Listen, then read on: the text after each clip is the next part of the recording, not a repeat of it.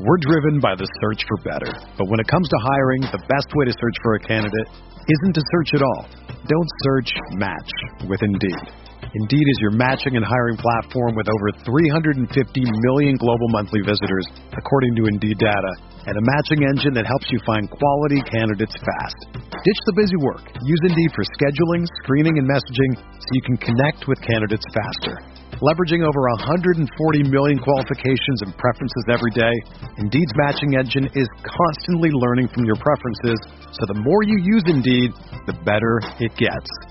Join more than 3.5 million businesses worldwide that use Indeed to hire great talent fast. And listeners of this show will get a $75 sponsored job credit to get your jobs more visibility at Indeed.com slash BlueWire. Just go to Indeed.com slash BlueWire right now and support our show by saying that you heard about Indeed on this podcast. That's Indeed.com slash BlueWire. Terms and conditions apply. Need to hire? You need Indeed. This podcast episode is brought to you by Coors Light. These days, everything is go, go, go. It's nonstop hustle all the time. Work, friends, family expect you to be on 24 7. Well, sometimes you just need to reach for a Coors Light because it's made to chill.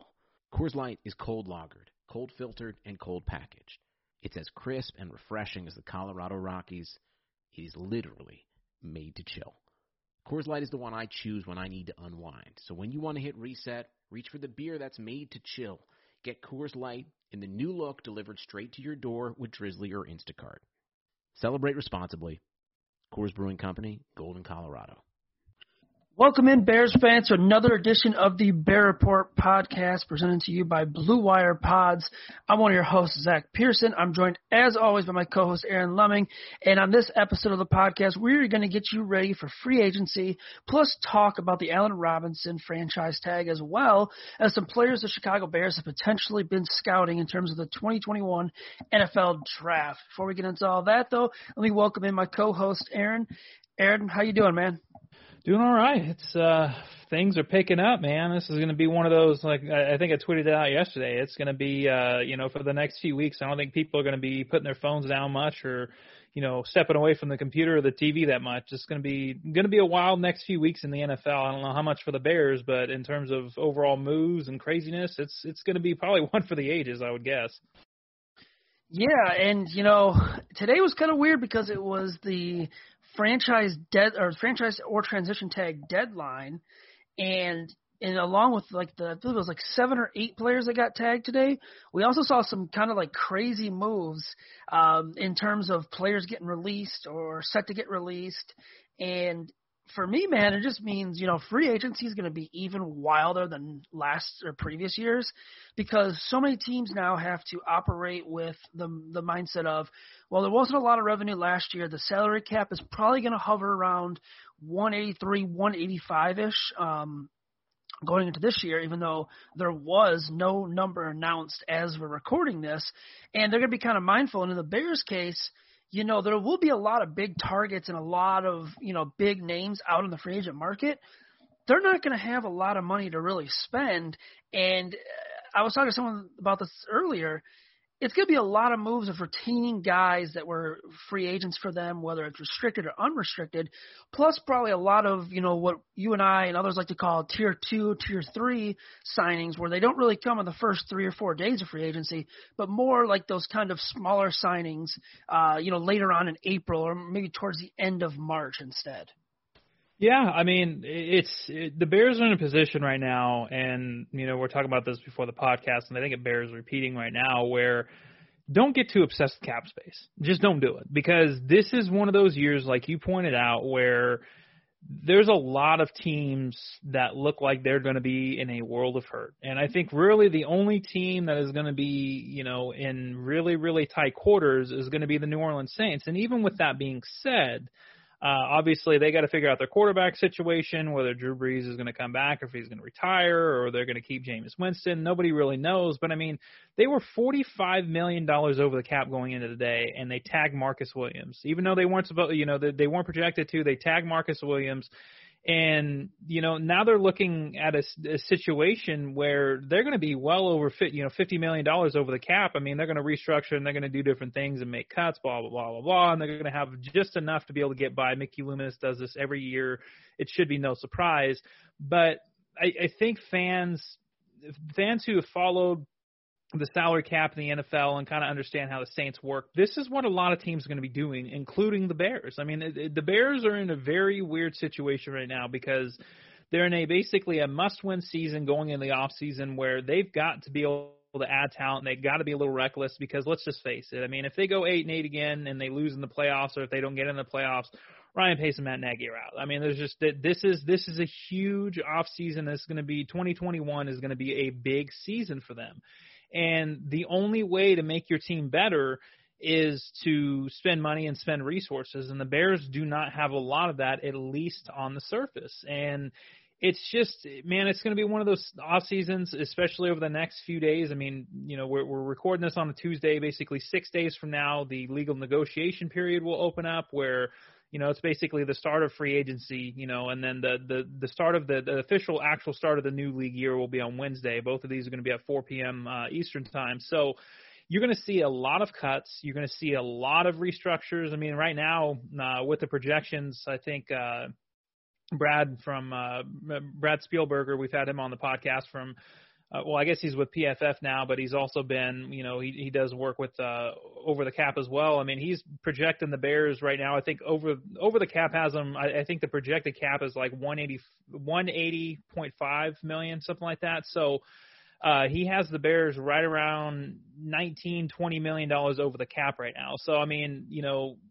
Uh, we'll see what happens. And unfortunately, we're recording this and we still have no clue what the actual cap is. I would agree with you. I think it's going to be 183, 185, somewhere in that in that realm, and we know that it's going to be jumping up drastically over the next few years because of the new TV deals. Uh, but the Bears are probably like if you if you really had to look at it, uh, especially with the Massie stuff and everything else, because Massie also got cut. I'm sure we'll get into that as well. But when you really look at what the Bears are going to be working with as of this five seconds, as we record this on on Tuesday, the Bears are probably looking at being anywhere from 15 to 17 million dollars over the cap which a lot of people look at that and be like, what in the heck is going on? But really, the Bears are one of multiple teams that are in that, that realm of being over the cap that need to get under the cap before the start of the new league year next Wednesday. So you're going to see, I don't know, you know, that's kind of the thing. I mean, the Bears have already made two cuts uh, with Buster Skrine and, and Bobby Massie. Um, Jimmy Graham's kind of up there, you know, is somebody that in my mind he's got a ten million dollar cap hit. He's got seven million of that uh, in a base salary that they've got to do something with. I mean, he can't, he cannot, he cannot play on the Bears roster counting, you know, ten million dollars towards cap. That just doesn't make any sense. I understand he had, you know, a decent amount of touchdowns last year, whatever.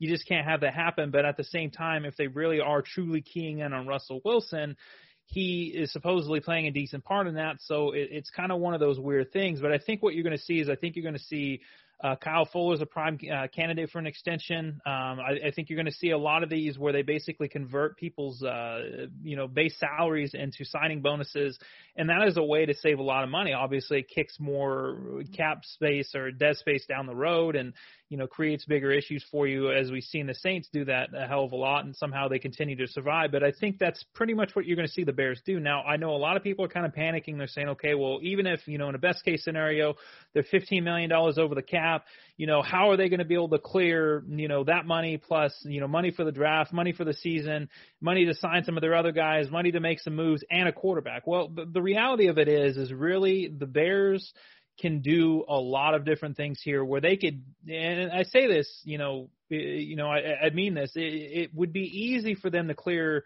30, 40, maybe even 50 million dollars um in cap space with basically just reworking deals and not really having to make any cuts or anything like that. So that's just the kind of stuff to keep in mind. The other thing to keep in mind, you know, hypothetically speaking, let's say they were to trade for Russell Wilson or somebody like that, where they already have that, you know, that that that you know existing contract. They can also do something similar. Let's just say Russell Wilson, for example, he be he count for about twenty million dollars uh, against the cap uh, this coming season They could easily convert a lot of that into a bonus, clear some space there, rework the deal, do an extension, whatever they need to do.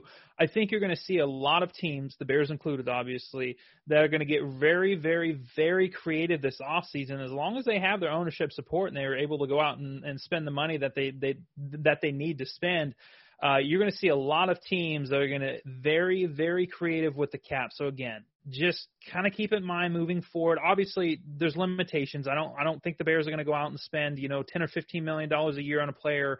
Uh, they're not, you know, you're not going to see that Robert Quinn deal or anything like that this offseason. Um, but at the same time, I think they're going to have a little bit more wiggle room and a little bit more ability to do um, you know, some of what they need within reason. Uh, so again, just don't get too focused on that the cap number as a whole right now because a lot of teams are going to have to get creative this year with how everything's playing out.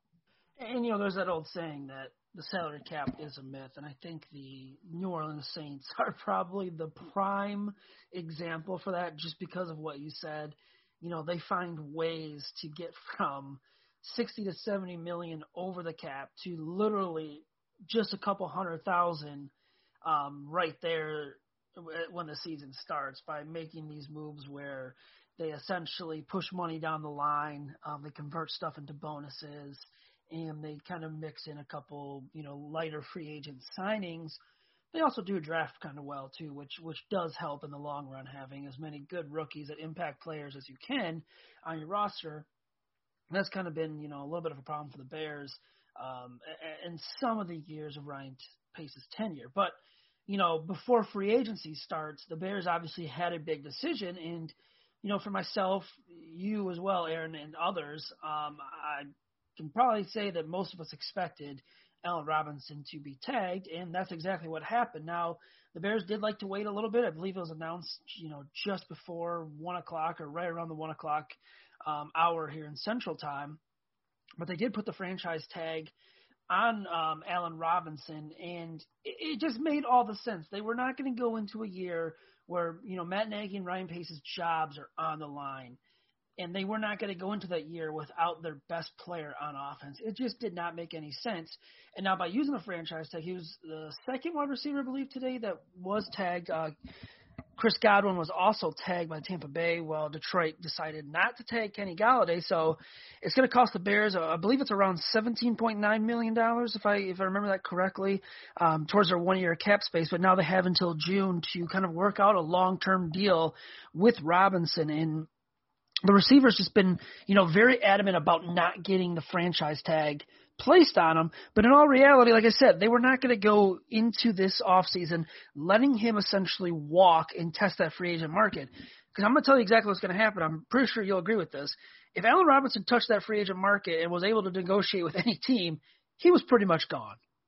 He was, he was, and and just to, just a, little clarification, it's actually July fifteenth is July, the, I'm sorry. the deadline. No, it's all good. Yep. So, yeah, and that's you know, it, it's a little frustrating to see. And don't get me wrong, I've been one of Pace's big, biggest critics in terms of how he's dealt with Allen Robinson's situation. Right? I mean, it's I, I I don't understand how you can objectively look at this offense, see how much it struggled, and then single out your best offensive player, maybe the best player on the team outside of maybe Khalil Mack, and say, you know, we should probably you know try to be cheap with this guy and and and really try to negotiate hard and and, and play the games and and make him unhappy because I mean that's really the situation that the Bears are in right now is they're they're attempting to alienate their whether or not they know it it's like they're attempting to alienate their best offensive player and you know what's frustrating about it is and I get it. Al Robinson has had terrible quarterback play the entire time he's been in the NFL. First it was Blake Bortles,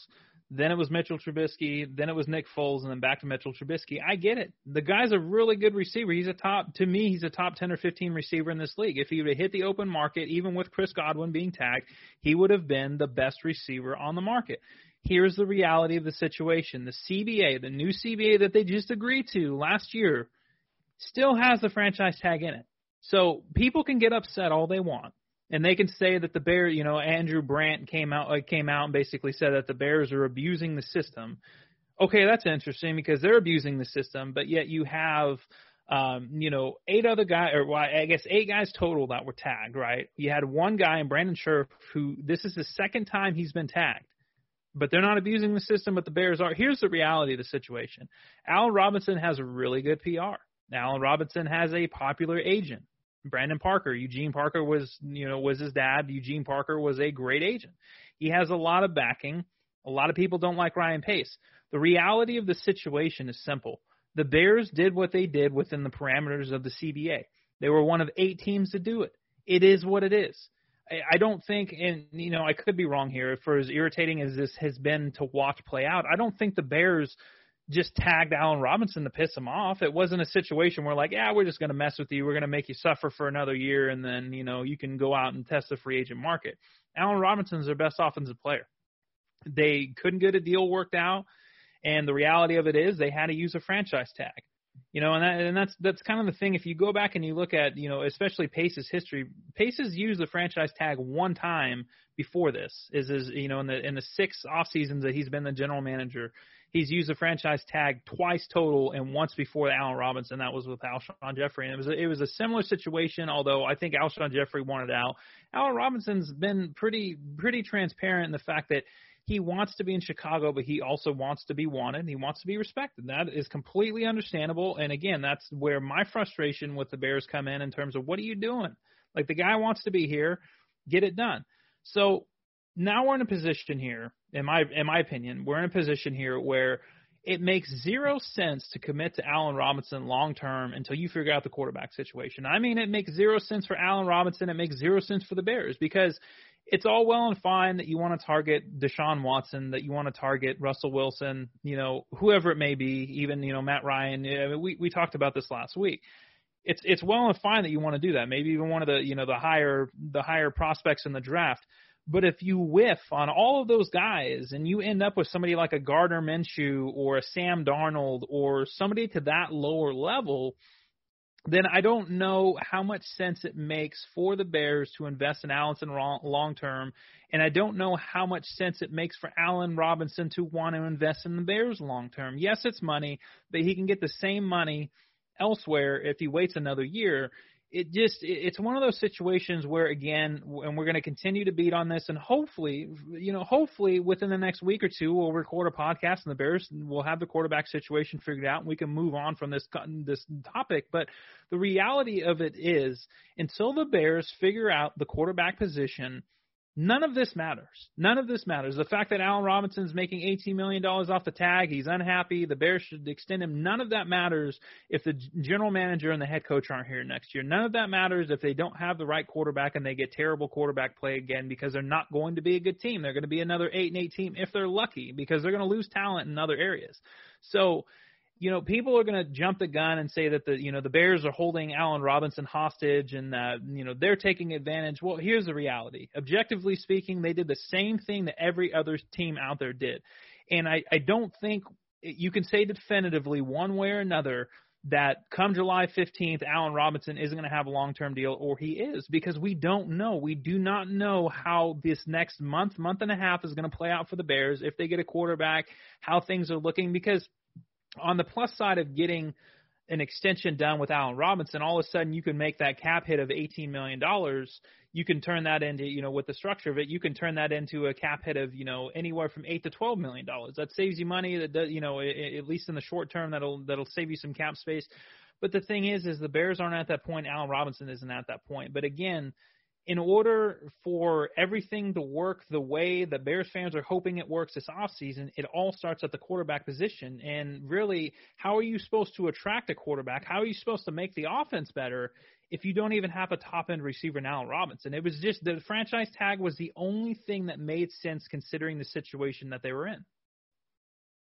Yeah, and you know what else in the Allen Robinson situation is, is money changes everything. If the Bears come through a long term deal and get him the number that he wants, all the stuff's not going to matter because he'll be happy eh, with staying here in the long term. But obviously, there's a lot of things that need to go into that because, like you said, the Bears really need to figure out that quarterback situation. They cannot roll out a question mark at quarterback this season and expect it to, you know, go well in terms of keeping Allen Robinson happy, keeping him here, and in terms of winning and keeping Matt uh, Nagy and Ryan Pace here. It's just they got to figure out the quarterback situation. And you know, as the weeks go on, for me personally, I feel like it's still going to be we're closer to Nick Foles and a rookie than we are Russell Wilson or Deshaun Watson. And I don't think we rule out Russell Wilson or Deshaun Watson. I just think right now it's just it just feels closer that it's going to be Nick Foles and a rookie quarterback, and that's probably not ideal for a guy like Allen Robinson. And and who knows, this could be the last year Allen Robinson's here. I mean, he's only guaranteed one more year here until they get a long term deal done. So yeah, it, it it wasn't surprising at all to see him get that franchise tag and it just it, it made all the sense for the Bears, a team that's trying to win this year and um, improve their roster. They don't want to go into a season, a big year where Matt Nagy and Ryan Pace's jobs in the line, and they don't have their best offensive playmaker. And not to mention, we could be looking at a roster with wide receivers without Javon Wims, without um, Anthony Miller, potentially without Riley Ridley. They might just have to clean house and, and kind of rebuild it there. That really wasn't going to happen either. So yeah, it, it again, it wasn't surprising. It, it was typical Bears to kind of wait to the last minute possible um, to do it. But Ryan Pace may have had an excuse though, because kind of transitioning over to our next topic, and we'll spend a little time on this before we hit the free agency the Bears were at a pro day today. Well, one now they're at as we speak they're at another pro day, but they were at Northwestern's pro day today, where um, you know offensive tackle Rashawn Slater, who's probably going to go now top 15, maybe even top 10. He does look like offensive tackle number one um, or up there in terms of his his ranking. Uh, had his pro day, as did other Northwestern players. And what I kind of thought was interesting, Aaron, was Ryan Pace was there. Matt Nagy was there, but they also brought Juan Castillo. And I know Northwestern's close to Chicago; it's right there. You know, it, it's a, it's a skip from Chicago. And maybe you know NFL teams do bring their their position coaches to closer um, pro days to kind of help out and run through drills. There's not many teams closer to, to Northwestern that are going to do that. But it did was a little interesting that Juan Castillo was there, and everything that I've heard and read and have seen in videos so far looked like Slater had a big day and probably bumped his draft stock. Now, the Bears are doing the homework on him, but for me, I don't think he's going to be there at offensive tackle. But it does tell me though the Bears are seriously doing their homework on offensive linemen.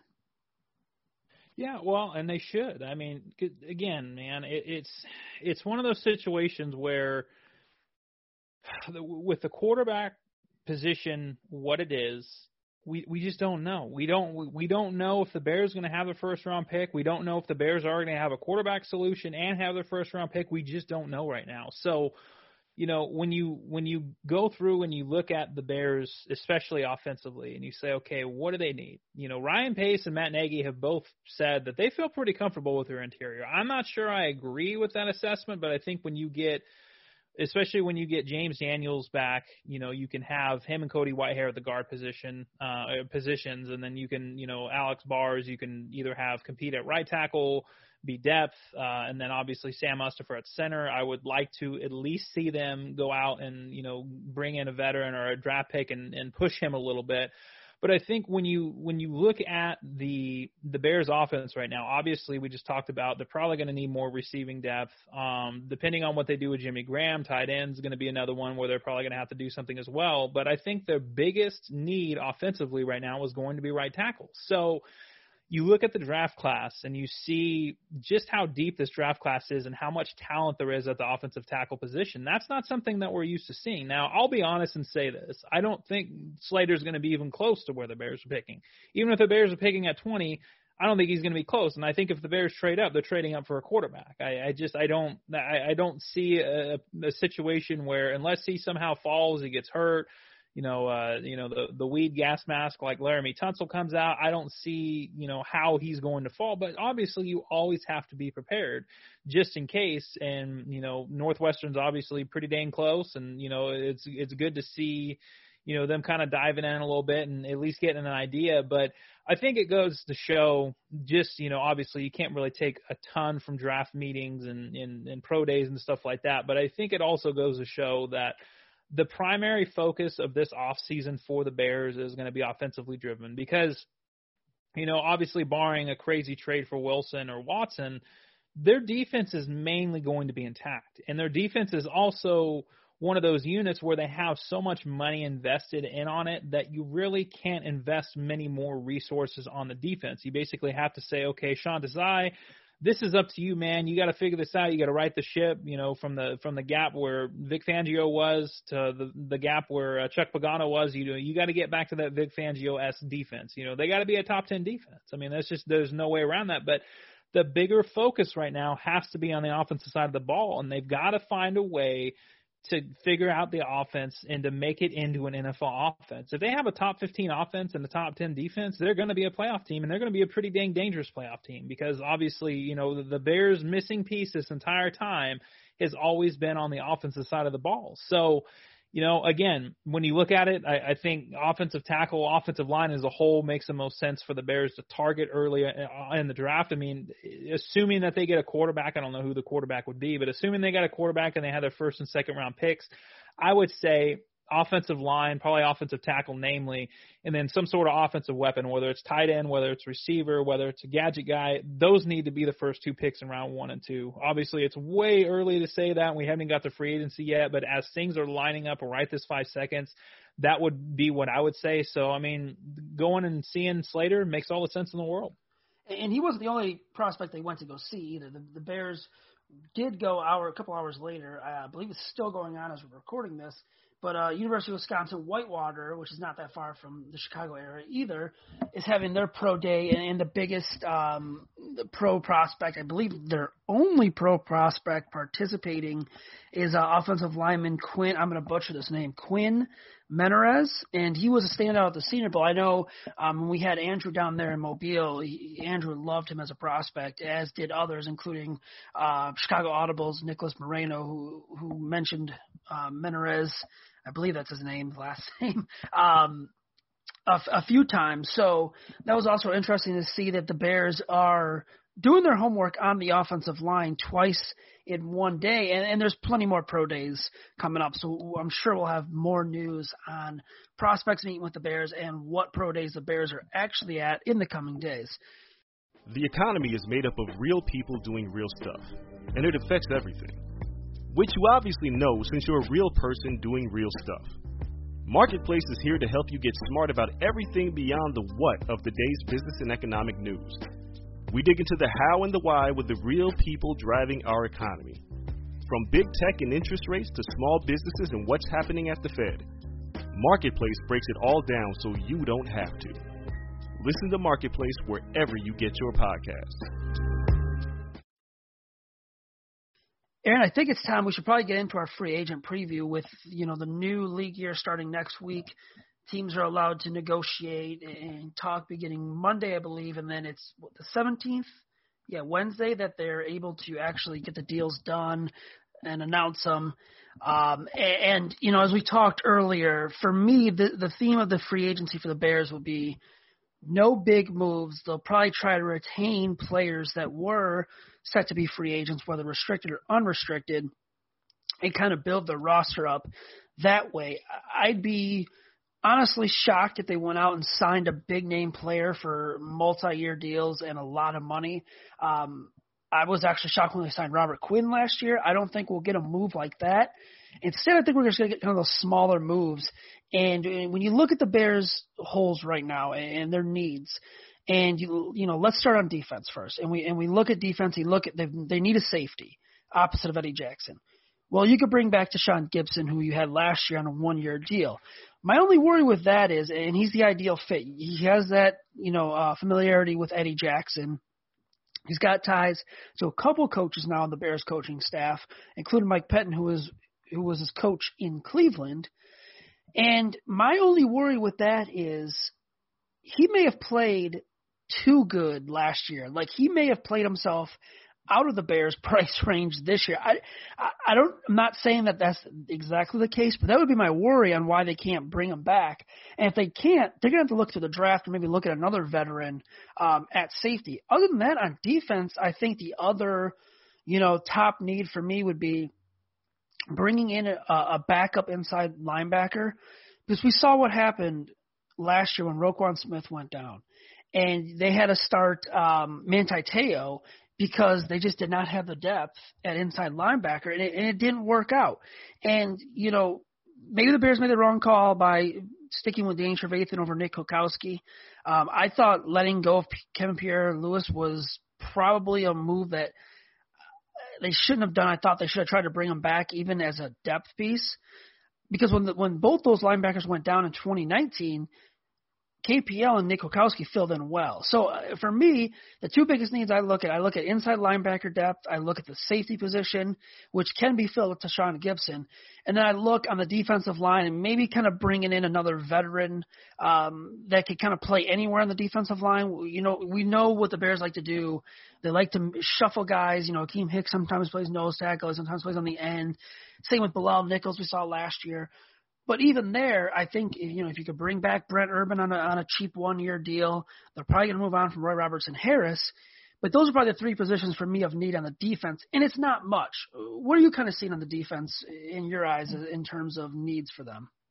Well, I think you kind of, I think for the most part you nailed it. I mean, strong safety is obviously the one starting need that they really have right now. I mean, I guess I guess you could consider nickel as another spot where they could probably, you know, at least use some competition with Duke Shelley. Um, but realistically, again, I mean, it, and this is kind of the thing, right? You're you're talking about a defensive unit that has so much, so many resources put into it right now, where they're tapped out, man. I mean, it, it's not like you pointed out. They're not going to go and they're probably not going to spend a ton of money in terms of big money, at least on any names anyway. But if they do that, it's going to be on the offensive side of the ball, right? So obviously you got strong safety, you got nickel corner, um, inside linebacker depth is obviously is big as well. Um, I think as far as outside linebacker, you're just going to have to rely right now on Trevis Gipson to develop and James Vaughters to bring you something and hope hope to God that Robert Quinn can somehow you know break out of whatever the hell it was last year that was wrong with him and and be the same player. And then, you know, defensive line's another one, right? Because Roy Robertson Harris, it's been reported for a while now, he's played himself out of the Bears' price range. The Bears aren't going to be able to retain Roy Robertson Harris. He may not get huge money, but I would guess he's probably going to get anywhere from five to seven million uh, a year elsewhere, if not maybe a little bit more, just because interior linemen. Uh, are very valuable, especially in today's NFL, and they're becoming more and more valuable. I mean, there's been many of people who've actually made the argument that interior linemen are just as valuable as edge rushers, and that's definitely becoming the case, especially with how defenses are called nowadays. So I think you got to look at the defensive line and say, okay, you know, you've got you you got your three starters. Assuming that Akiem Hicks stays with the team, they're able to figure something out. You got Bilal Nichols and obviously Eddie Goldman's expected back. So there you go. You got you got those guys. You need probably one or two solid pieces of depth. Brent Urban makes a ton of sense. Uh, it's going to be interesting to see what they do with Mario Edwards because I thought he actually played pretty dang well, but obviously he's going to be facing that suspension at the beginning of the year, and, and who knows? I mean, he's kind of had some off the field stuff that maybe the Bears say, yeah, we're not going to do that. So again, though, you've you've got to have you've got to have depth, and I, I think that's really going to be the name of the game. I think I think they can, especially if you look at the safety market right now. I mean, obviously, two safeties end up getting tagged today, which is a little unfortunate. But if you look at the safety market as a whole, they'll be able to find at least somebody like Tashaun Gipson. I thought Gipson was pretty up and down. I think if you look at his numbers, they I, I think they're a little flashier than how he actually played for the majority of the year. But obviously, again, when you're looking at safety, it all relies upon Eddie Jackson. He's got to be the guy that turns it back around and becomes the player that they paid him to be that he was back in 2018. He's got to be that playmaker, and he definitely wasn't last year. But I think there's going to be enough safeties out of the market where the Bears can, you know, objectively say, okay, cool, we can either bring Gipson back because I don't think Gipson's going to get big money. I mean, he's already over 30. There's a lot of scheme familiarity with where he's at right now. It wouldn't shock me if he comes back on like a, you know, you know, one or two year deal um, you know, a team friendly deal. Um, but if not, I mean, there's going to be a ton of names. I mean, Lamarcus Joyner got released. Uh, there's gonna there's gonna be quite a few names out there to where the Bears should be able to find decent value if they wait a little bit, and that's exactly what they did this last year. Uh, I think DeAndre Houston Carson and, and Deon Bush are also free agents. I think you got to bring one of those guys back.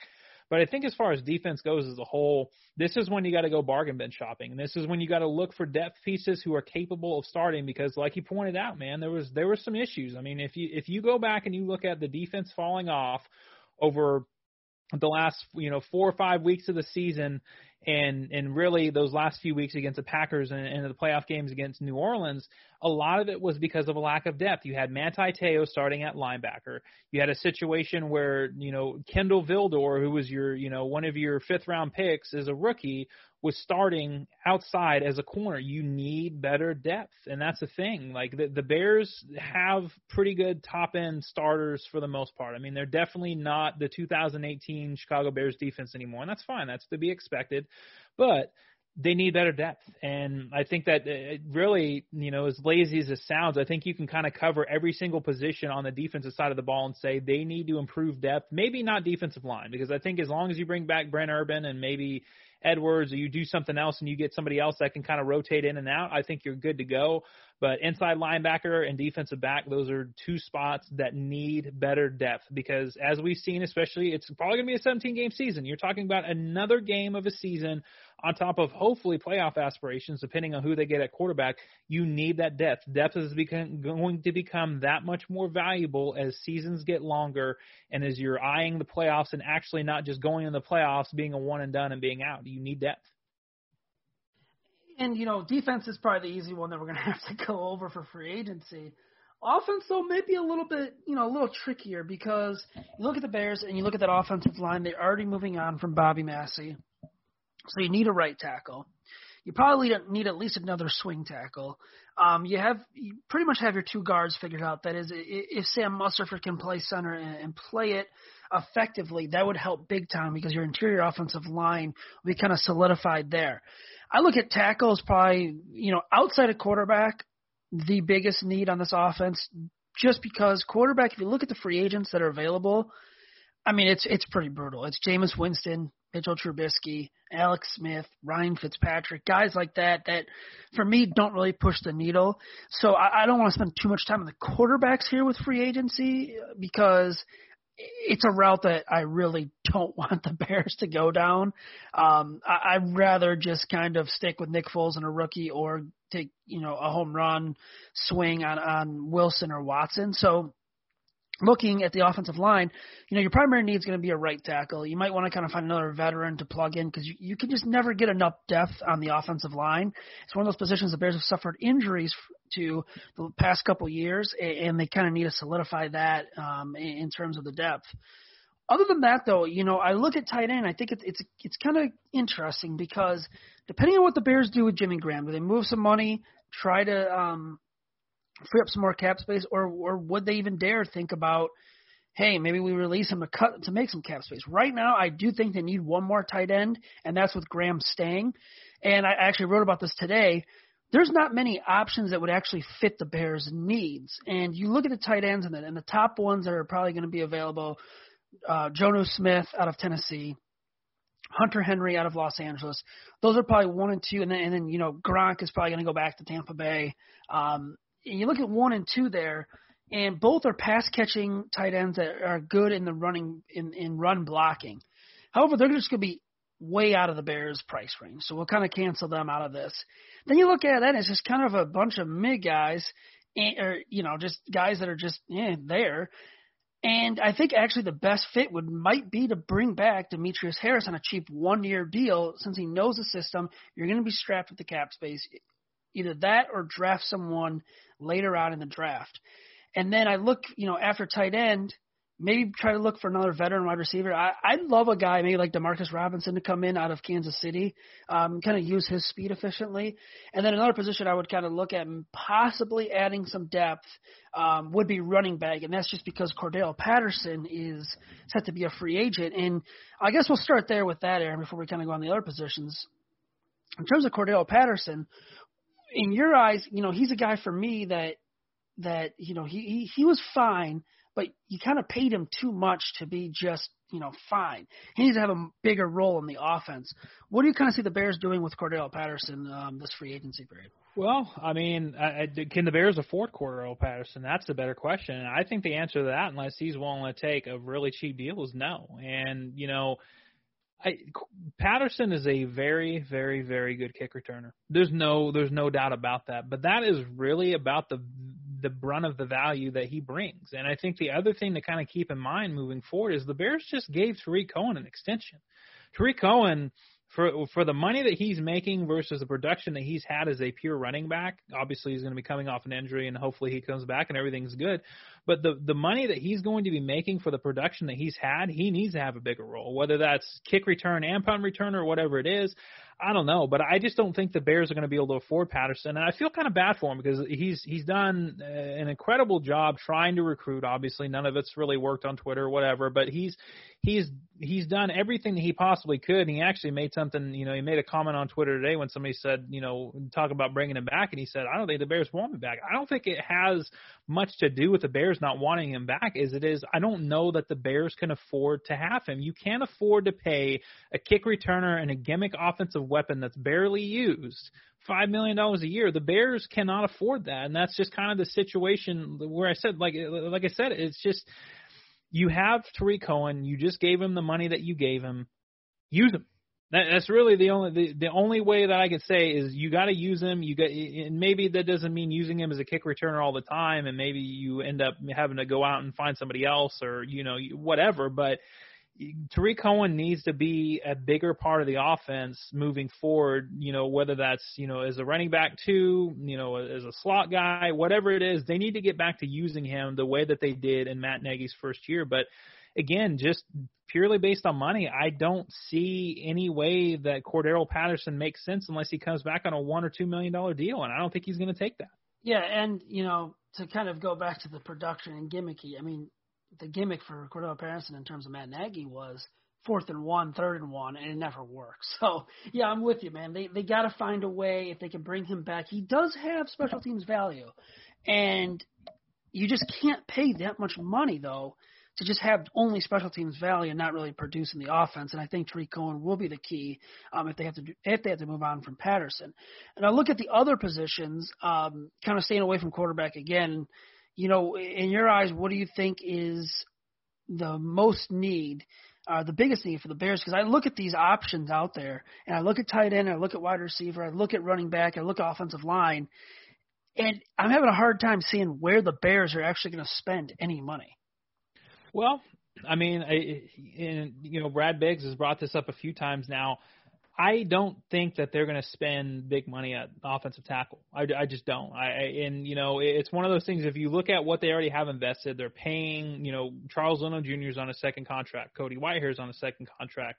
Uh, James Daniels going in his fourth year, so he's going to be close to being on his second contract as well. I mean, there's just so much money wrapped up within the offensive line for not very good production right now where I think it would be smart for them to basically, you know, spend and that's the thing, going back to how deep this draft class is at tackle, you can still get a starting caliber tackle in the second, maybe the third round, depending on how lucky you are. So it's a situation where I think ultimately what's going to end up happening there is I think they're going to end up having Alex Bars swing out, you know, kind of be the the you know the super offensive lineman, the super sub, and then compete for that right tackle position with some sort of rookie. But yeah, when you're when you're looking at the investments, again, I mean, this is, you know, I, I know people aren't going to like this, but this is where maybe you pick one position where you say, okay, you know, we're not going to spend a crazy amount of money, but maybe we're going to, you know, like a six to eight million dollar average a year where you can kind of knock that cap hit down to three or four million and, and make it work. Um, but looking looking at the depth chart right now, I think receiver is one of those spots where they've got to figure it out. They got to figure out is Anthony Miller going to be on the team? What is Javon Wims' role? Is Riley Ridley even worth keeping on the roster?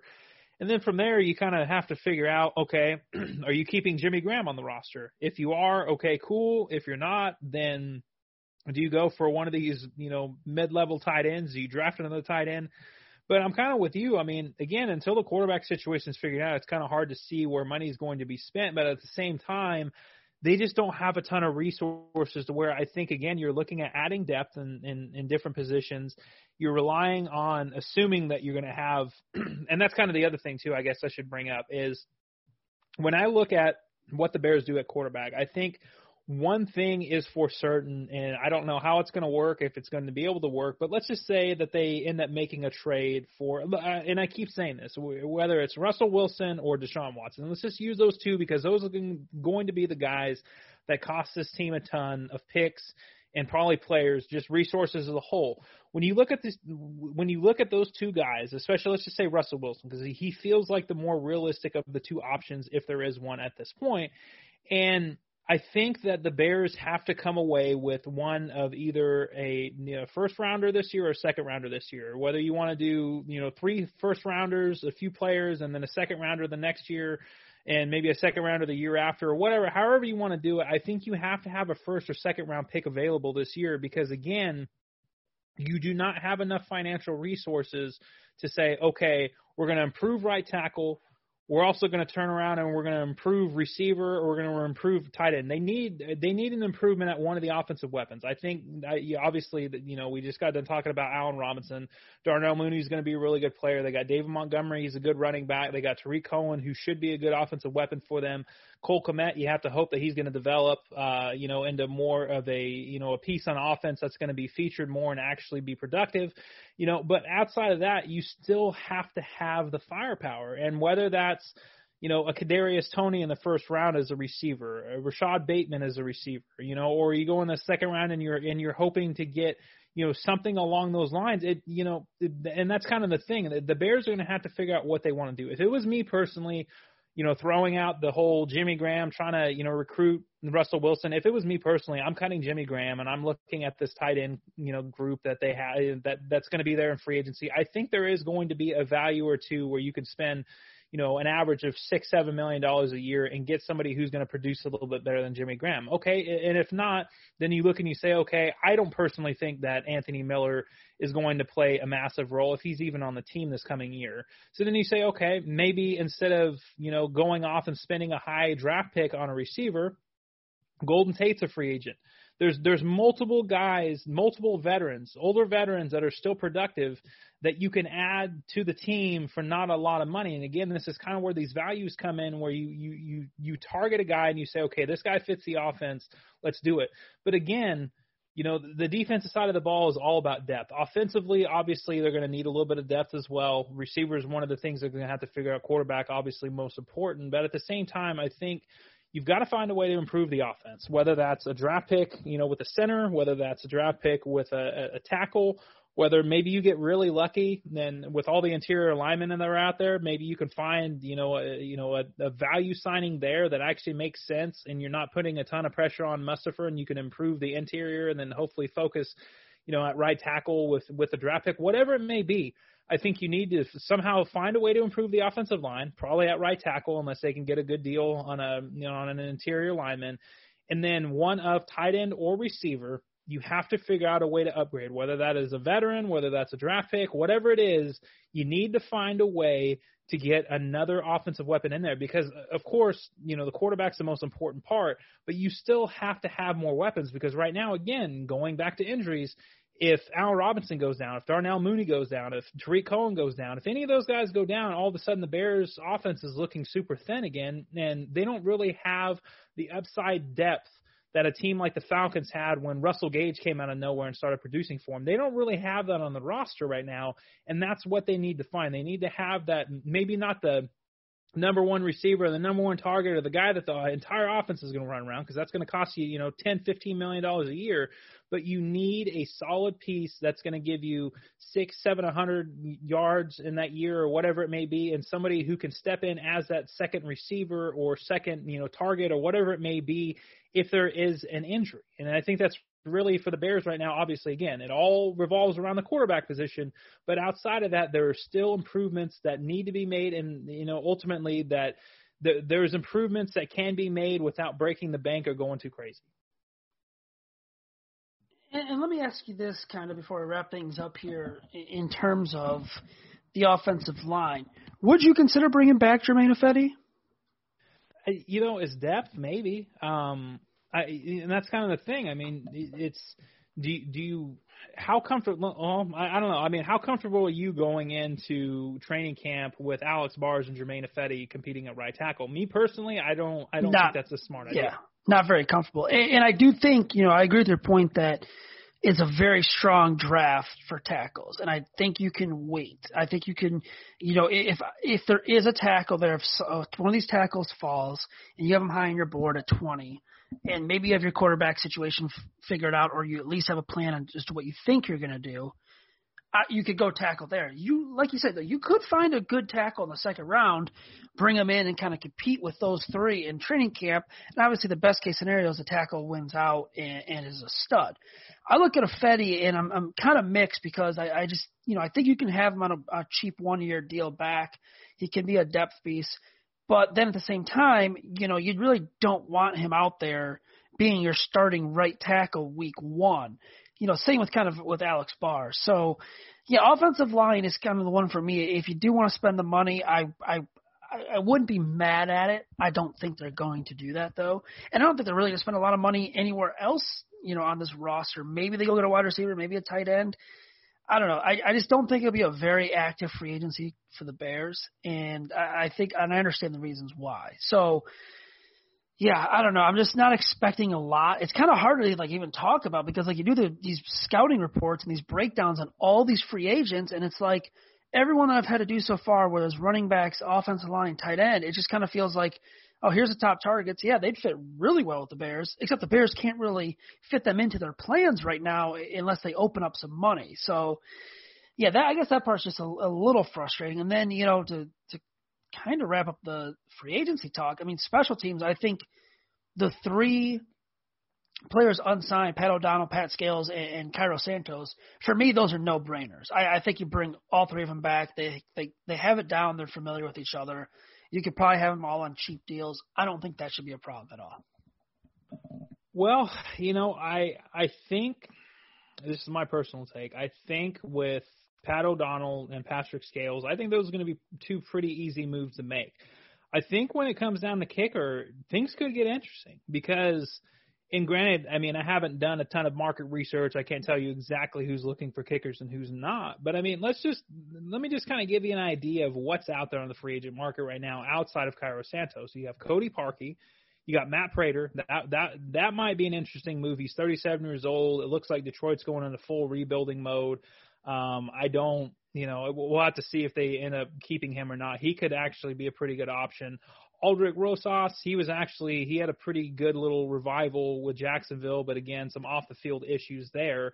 Um, and then you look at it, and Daniel Carlson's a restricted free agent. Same thing with Michael Badgley. I would guess that both of those guys are probably going to end up getting uh, re-signed uh, or you know tendered or whatever it is. And then outside of that, you got Ryan Succop from Tampa Bay, Stephen Gostkowski, and the only other really good name out there is Dustin Hopkins from uh, the the Washington football team. So with all those names in mind, and again, this is kind of coming from a place of ignorance because I won't lie, I haven't really focused that much on how many teams need kickers or whatever it may be.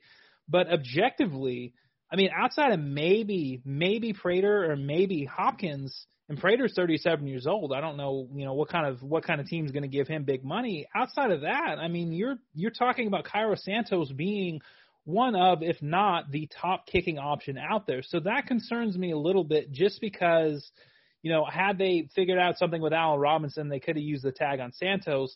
And again, it kind of goes back to one of those positions where right now the Bears have no core special teamers like that under contract. They have no long snapper, they have no punter, they have no kicker. Even Eddie Piñeiro, he's a restricted free agent. They're not going to give him an original round tender and give him 2.1 million. That's just not going to happen. So the Bears are going to be in a position again, and this is kind of the one of those spots where you know you, start looking at how they're going to use these resources, and you say, okay, well, does it make sense to you know spend you know money on depth at a certain position, or does it make more sense to spend money to make sure that your kicking solution is figured out? Because you know it doesn't take a lot to go back and look and remember the Bears, uh, granted, I don't think they would have won a Super Bowl, but I do think that they were Super Bowl contenders back in 2018. But their kicking game failed them so much, and especially with how kind of run down their offense was at the end of the year, they needed they had that top end defense. They needed their kicking to be the difference, and unfortunately, it wasn't. And the Bears are going to be dealing, and this is kind of the reality of the situation. Even with a guy like Russell Wilson, or even with a guy like Deshaun Watson, the Bears are still going to be dealing with a very small margin for error because the defense is going to get you know is going to probably hover right around what it what it was last year, maybe get a little bit worse. And obviously, how much can you improve the offense outside of the quarterback position with the amount of limited resources that they have? So, again, you're going to be in one of those areas where there's not going to be a lot of margin for error. And I think one of the worst things, and this is just me personally, I know some people are going to disagree because they don't really buy into what Santos did last year and the fact that he can keep it up. To me, I think that you have to keep those margins small and you have to look at it and say, okay, to me, Cairo Santos is more valuable than depth at a certain position, right? Would you rather spend two or three million dollars or you know whatever on you know a, a backup offensive lineman or possibly somebody who can compete compete as an offensive lineman or you know a third or fourth receiver or would you rather, you know, find a different way to find one of those guys and make sure you lock in your kicker? And I think that's kind of the key here is again, just because kickers are, are such a volatile thing and because, you know, there's always teams looking for kickers and there's never a ton of good kickers out on the free agent market. I mean, we experienced this back in 2019 with the Bears and, and their whole circus with finding a kicker.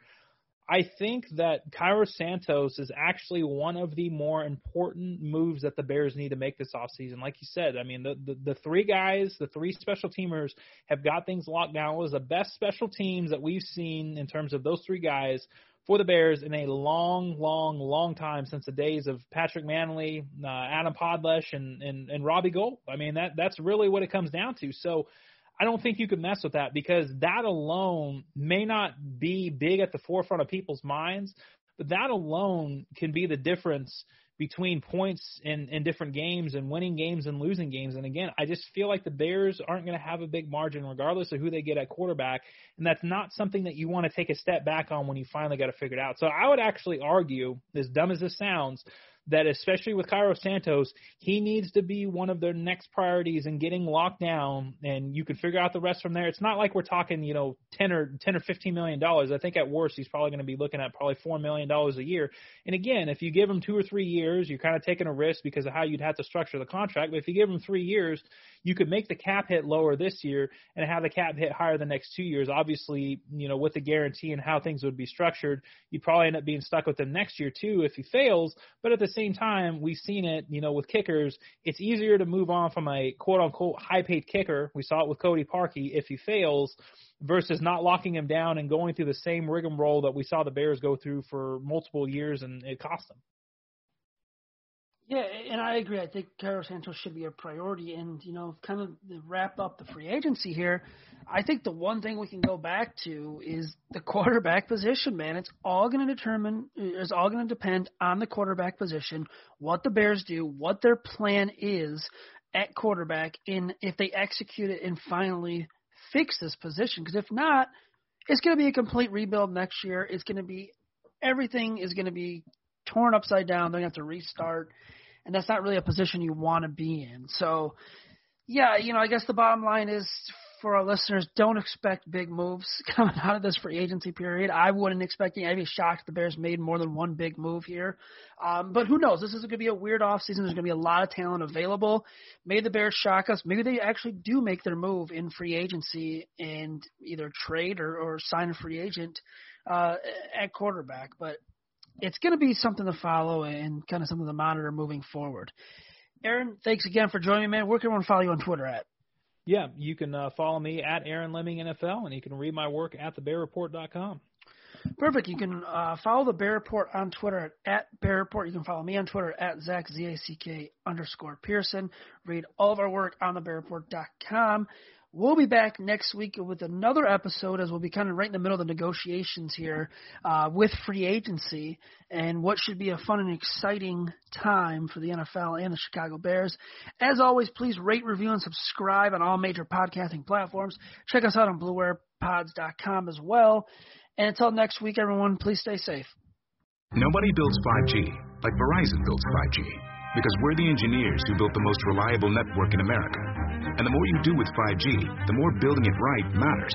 The more your network matters. The more Verizon engineers going the extra mile matters. It's us pushing us. It's Verizon versus Verizon. 5G built right from America's most reliable network. Most reliable based on rankings from RootMetrics second half 2020 U.S. report of three mobile networks. Results may vary. Award is not an endorsement.